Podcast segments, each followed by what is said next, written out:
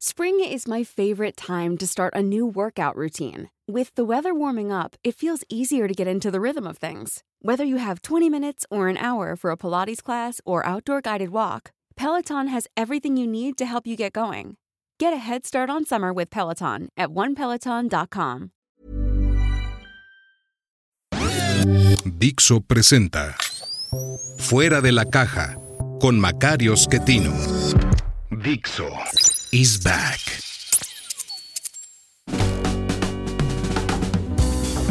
Bienvenidos. Esto es Fuera de la Caja. Yo soy Macario Schettino.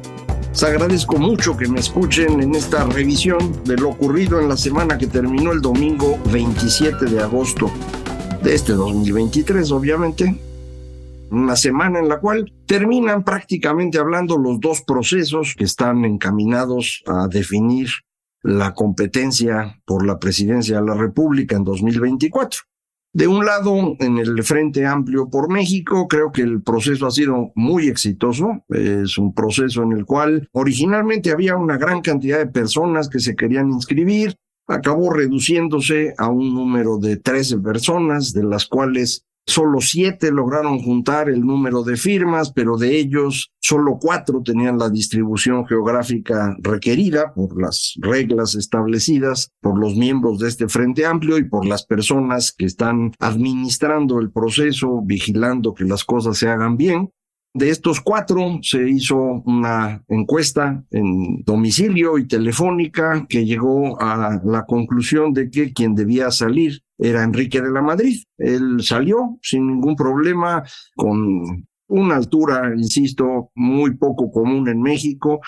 Y lo mismo ocurrió unos días después cuando Santiago Krill declina continuar en el proceso porque estaba ya muy lejos de las dos competidoras restantes y porque pensó que era lo mejor que podía hacer, declinar para impulsar la candidatura de Xochitl Gálvez. Creo que tanto Enrique de la Madrid como Santiago Krill actuaron de una manera que hay que reconocer porque es muy importante para la democracia mexicana, no solo la competencia, sino también la cooperación, este esfuerzo al interior de una agrupación política, en este caso una agrupación que incluye a tres partidos políticos y a una gran cantidad de ciudadanos, el participar allá dentro de esta agrupación y hacerlo de forma constructiva es algo que es muy importante también. No se trata nada más de estar compitiendo a ver quién se queda. El apoyo es también muy importante. Las dos candidatas que quedan, Xochil Gálvez y Beatriz Paredes, continuaron con los foros, terminaron ya este proceso. Me parece que en todos los foros hay una participación muy buena de ambas. Yo sigo percibiendo a Xochitl Galvez con una visión mucho más moderna, más actual, pero es muy claro que Beatriz Paredes es una persona de una gran capacidad oratoria. No sé si le había yo comentado, pero cuando ella fue presidenta de la Cámara de Diputados, yo veía el canal del Congreso nada más para verla actuar. Era una cosa espectacular. Yo creo que es una parlamentaria de primer nivel lo mismo que Santiago, y yo esperaría verlos próximamente en ese ámbito, en donde pueden ser determinantes para la construcción de acuerdos que vamos a necesitar en México en caso de que el Frente Amplio pueda ganar para pues eh, frenar de manera definitiva el proceso destructivo que ha sido este sexenio y a lo mejor recuperar unas cosas, a lo mejor construir otras distintas, pero como sea, se va a requerir este trabajo en equipo y ese trabajo en equipo no ocurre por pura suerte, no crea usted que esto es un tema nada más de tener buenas ideas, llega uno, se las platica y todo el mundo dice, ay, mira qué inteligente este güey, vamos a hacer lo que él dice. Eso no pasa. En eh, política y también en la vida de negocios, en la academia, en medios de comunicación, en donde haya muchos seres humanos, usted se va a encontrar que se necesita un esfuerzo específico para ir sumando voluntades. No es nada más tener buenas ideas, hay que saberlas vender, hay que encontrar cuáles son los obstáculos que algunas personas ven, ayudarlos a desaparecer esos obstáculos. Eh, hay otros que lo que están buscando es un interés propio y eso es perfectamente natural en los seres humanos y hay que ver cómo se le hace para ir incorporando a todos ellos. Esto requiere una personalidad muy particular que no todos tenemos, yo soy un incapaz en eso, pero indudablemente Santiago, Beatriz, Paredes son muy buenos para eso. Y ojalá y, así vayan apoyando en el futuro este esfuerzo del Frente Amplio. Ya sabe usted, yo soy pues un eh, simpatizante del Frente Amplio y específicamente he promovido la idea de que Xochitl Gálvez es la mejor candidata. Ya también expliqué por qué. Entonces, bueno, pues sí, estoy sesgado, obviamente.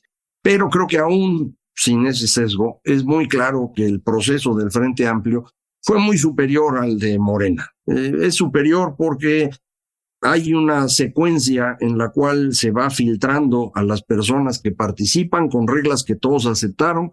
Algunos no les gustó mucho que los dejaran fuera, pero al final reconocen que así eran las reglas.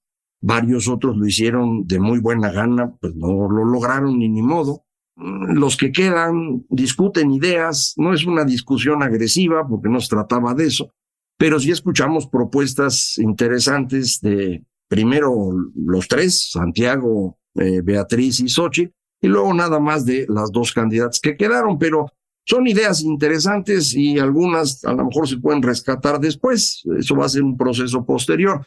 Yo he insistido que no es un momento para hacer propuestas muy concretas. No me refiero a que sea el momento ahorita en agosto o en septiembre. Me refiero a que en los últimos 15 años y en los próximos 15 años, las decisiones políticas, las elecciones, no se hacen alrededor de ideas, no tiene mucho caso discutirlas.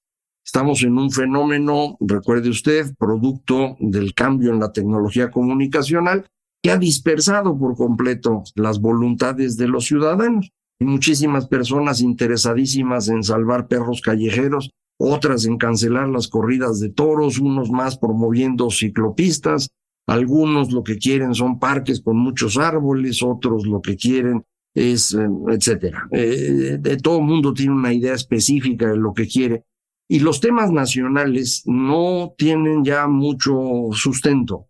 Vamos a seguir teniendo tres cosas nacionales que a todo el mundo le preocupan que son el tema de seguridad, el tema de corrupción y el comportamiento de la economía. Pero aún en esos tres, al interior, la dispersión es brutal. Si usted trata de tener un programa específico acerca de cómo enfrentar la seguridad, tenga por seguro que va a haber muchísimos que no les va a gustar. Y no va a conseguir un solo voto adicional. Entonces mi sugerencia ha sido a todos los candidatos, la puse en el periódico, eh, no, discutan eso ahorita, no, no vale la pena, no, no hay manera de lograr consensos cuando ese consenso es imposible en una sociedad dispersa alrededor de las redes sociales. Entonces yo digo que por ahí no va. Pero aún así, el foro discutió ideas, eh, los diferentes foros que se hicieron, y creo que este es un proceso entonces en el frente, pues que aporta.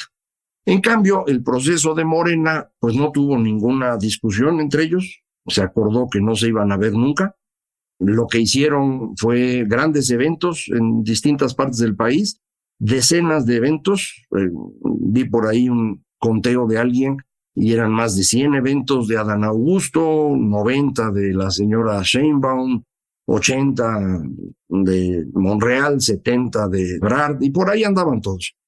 Todos estos eventos fueron costosos, no tenemos idea de cuánto costaron, porque lo que reportan los candidatos a su partido, o sea, Morena, pues es de risa, es una falsedad. No sabemos tampoco quién está pagando, sobre todo los espectaculares. Ha sido un proceso sumamente opaco en términos de este tipo de información, que no creo que haya aportado nada más que estos, insisto, eventos espectaculares. De manera pues que creo que sí es muy notoria la diferencia y es una diferencia a favor del Frente Amplio. Ahora, Viene en estos momentos, en lo que yo grabo para usted, se están llevando a cabo ya encuestas. En el Frente Amplio terminará sus encuestas creo que el miércoles y entregarán resultados las casas encuestadoras el, viernes en sobresellado para ser abierto el domingo eh, al mismo tiempo que se cuentan los votos. Y entonces, en una combinación más o menos simple, los votos del domingo valen la mitad y las encuestas valen la mitad. Las encuestas se calculan 30% telefónicas, 70% a domicilio. De ahí se decide quién es la candidata, si Xochitl o Beatriz. Del lado de Morena, se supone que la decisión ocurrirá el día 6 de septiembre. Yo creo que es Claudia, no veo que haya manera de impedirlo. El candidato cercano era Marcelo Ebrard, se ha mantenido separado de Claudia en todas las encuestas que yo he visto, entre 7 y 10 puntos, pero cuando se encuesta al interior de Morena, la diferencia es de más de 20 puntos. Eh, aquí es el problema importante. Si por alguna razón extraña ocurriera que Marcelo es el candidato, Morena se viene abajo. Entonces, no hay manera que sea candidato. O sea, no solo no lo quiere el Obrador, no solo sabe el Obrador que su cuarta transformación terminaría con Marcelo, sino que además los morenistas no quieren a Marcelo. Entonces, no hay cómo puede ser Marcelo. Y los que siguen menos. Entonces, eh, pues es Claudia. ¿no? Entonces vamos a tener una competencia en 2024 entre dos mujeres, Xochitl o Beatriz, y del otro lado, Claudia. Qué bueno que sea así. Mm, me parece que esto borra la discusión de ya pues varias décadas diciendo que México no puede tener una mujer presidenta y vaciladas de esas. Yo creo que las personas valen por lo que hacen, por lo que representan, por su carisma, por su capacidad independientemente de cuál sea su sexo. Entonces, bueno, pues eh, qué bueno que esto nos va a ayudar a deshacernos de ese mito. Me parece, como ya sabe usted, que Claudia Sheinbaum no ha logrado quitarse de encima al López Obrador. Al contrario, se ha estado mimetizando con él. Hay un montón de información en redes de cómo intenta hablar en tabasqueño o cómo se reúne con los empresarios y les ofrece que va a hacer exactamente lo mismo que hizo López Obrador y los empresarios sorprendentemente dicen, ah, mira, está muy bien. Pues ya no entremos en estos detalles. Vamos a esperar entonces a que esto ocurra. En, próxima colaboración aquí, muy probablemente ya tengamos a la candidata del Frente Amplio y pues ya podremos hablar un poquito más a detalle. En materia económica eh, va a ocurrir algo muy importante esta semana. INEGI cambia el año base para sus cálculos hasta ahorita, hasta el lunes 28, las cifras que publica INEGI en sus estimaciones de valor real de la producción, el consumo, la inversión, todas estas cosas, se miden con base en el año 2013. En aquella época se construyó una definición de la estructura de la economía mexicana y con esa estructura se calcula todo. Esa estructura va cambiando en el tiempo y ha cambiado mucho recientemente, entonces eh, van a hacer ahora una nueva medición con base en 2018. Bueno, ya la hicieron, la van a presentar el martes 29 y viene una luz de información. Van a cambiar todas las series importantes y entonces vamos a tener que ajustar los cálculos que traíamos, corregirlos a la nueva serie, no tenga duda de que de pronto va a aparecer más crecimiento económico en este sexenio del que tenemos registrado hasta hoy. No están haciendo trampa, es una forma diferente de cálculo considerando cuál era realmente la estructura económica de México en 2018. Por ejemplo, el petróleo va a importar menos, eh, las manufacturas seguramente van a importar un poco más. No sé bien qué le pase a construcción porque en 2018 era importante y de allá para acá ha sido una tragedia espantosa. El comercio al mayoreo probablemente se reduzca un poco con los cálculos que había yo hecho. El menudeo debe subir de valor y así van a ir cambiando. Y el resultado neto probablemente sea un mayor crecimiento. Así que no se imagine usted que están haciendo trampa. Es un cálculo que se hace con cierta frecuencia. La última vez que se movió esto, traíamos el año base 2003 y pasamos al 2013. Habíamos tenido en 1980, luego 93, 2003, 2013. Ahora es un ajuste en cinco años, pero a mí me parece que es una buena idea. Ya que estén las cifras, me pongo a revisar y comento con usted si alguna me parece rara o extraña o lo que sea, que puede ocurrir.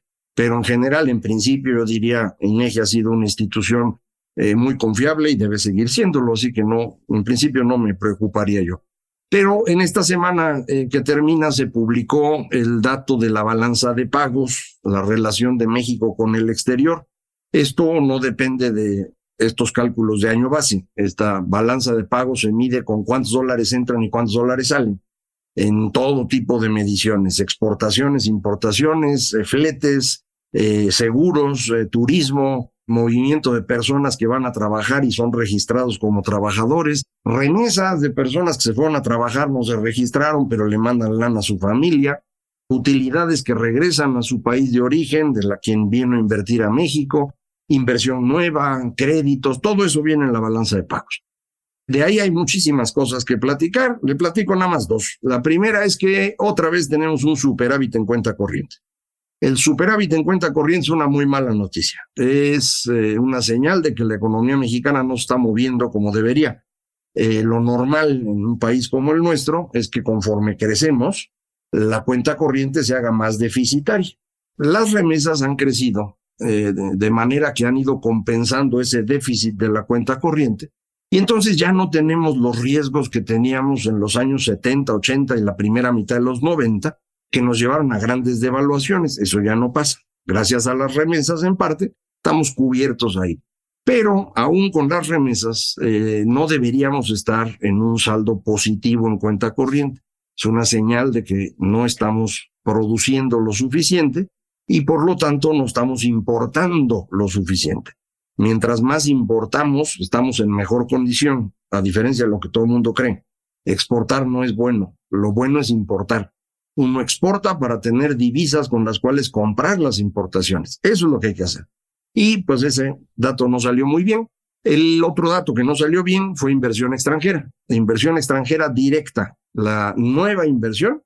En el primer semestre de 2023, que es lo que se reporta, es prácticamente la más baja desde que se usa la serie actual, es decir, en 20 años. El único caso eh, especial es 2014, cosa rara pero eh, este realmente es la inversión más baja que hemos tenido. Eh, no está llegando inversión extranjera, nada de nearshoring, ni mucho menos, ¿eh? porque todo el mundo dice que va a venir y va a venir, pues sí, pero no viene. En los hechos no ha llegado, no hay inversión nueva. Sí se están reinvirtiendo utilidades y eso pues, tiene su ventaja, pero inversión nueva no hay. Entonces, hay que preocuparse ya porque sí está ocurriendo el nearshoring está ocurriendo en la India, está ocurriendo en Vietnam, está ocurriendo en todo Estados Unidos, en donde hay inversión brutal. Incluso para cosas que nosotros les exportamos, ellos están invirtiendo para recibirlo mejor. Y nosotros aquí, pasmados. Entonces ahí estoy preocupado con eso. Un último comentario, no de economía ni de política interior, sino sobre el mundo entero. Se llevó a cabo la reunión de los BRICS, BRIC es un acrónimo que se eh, inventó a inicios de este siglo por un señor O'Neill. BRIC es el acrónimo de Brasil, Rusia, India y China. Eran las cuatro economías que este señor veía que iban a tener un crecimiento espectacular y que para 2050 iban a ser prácticamente hablando las cuatro más grandes del mundo. Sí tuvieron un gran crecimiento los 10 años siguientes a cuando él anunció esto, pero después ya todo se descompuso. Brasil ya no pudo crecer y al final de cuentas si uno ve el crecimiento de 2000 a la fecha, México y Brasil están casi igual. Entonces no les fue tan bien como parecía. China obviamente creció y ya casi tiene el ingreso por habitante que tiene Brasil, que está abajo del de México. Entonces imagínense cómo están. Y Rusia, pues es una tragedia. La S viene por Sudáfrica, que luego la sumaron. Entonces, esos pobres no van a ser los líderes del mundo en 2050. Siguen diciendo que sí, no tiene mucha lógica esta organización porque India y China traen ahorita conflictos serios. Para India, el crecimiento de China es una gran amenaza. Entonces ellos no están muy contentos de trabajar juntos ahí. Antes Rusia era una amenaza para China, pero ya ahora Rusia no es amenaza para nadie. Al contrario, ya digamos Rusia es un estado vasallo de China. Brasil pues está en otra cosa y Sudáfrica más se les ocurrió invitar a varios países, entre ellos Irán, Arabia Saudita, Emiratos, Egipto, Etiopía y Argentina. Vais a saber qué van a hacer con esos eh, nuevos países en ese conglomerado. A lo mejor lo que define al conglomerado es quién es enemigo de Estados Unidos. Y entonces a todos los invitan. Pero eso no es una buena idea. Es decir, no puede usted hacer una agrupación internacional con Irán y con Rusia y esperar que Estados Unidos esté bien contento, ¿no? Entonces, China, ¿por qué hace eso? Pues suena un poco absurdo, porque China había tratado de ir ocupando un espacio global sin hacer enojar a Estados Unidos. Cambiaron de opinión a partir de que llegó Trump a la presidencia y ya se quieren enfrentar en serio, pero yo digo que no están en condición de hacerlo. No tienen la fuerza suficiente y ya están entrando en problemas muy serios en materia económica y demográfica. Entonces, eh, le comento esto nomás para que lo tenga en mente y si tenemos oportunidad, entraremos un poco más a detalle en ello en alguna próxima ocasión, porque ahorita, bueno, pues nos estamos distrayendo mucho con el proceso del frente y el proceso de Morena, pero estos ya van a acabar y entonces habrá que empezar a analizar la posición de México, sus fortalezas y debilidades, pero también en el contexto de un mundo que puede ser bastante amenazante si no decidimos bien. Muchísimas gracias. Esto fue Fuera de la Caja.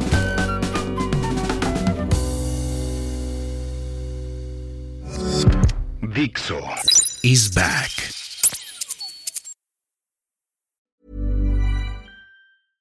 Imagine the softest sheets you've ever felt. Now imagine them getting even softer over time. That's what you'll feel with Bowl and Branch's organic cotton sheets. In a recent customer survey, 96% replied that Bowl and Branch sheets get softer with every wash. Start getting your best night's sleep in these sheets that get softer and softer for years to come. Try their sheets with a 30-night guarantee. Plus, get 15% off your first order at bowlandbranch.com. Code BUTTERY. Exclusions apply. See site for details.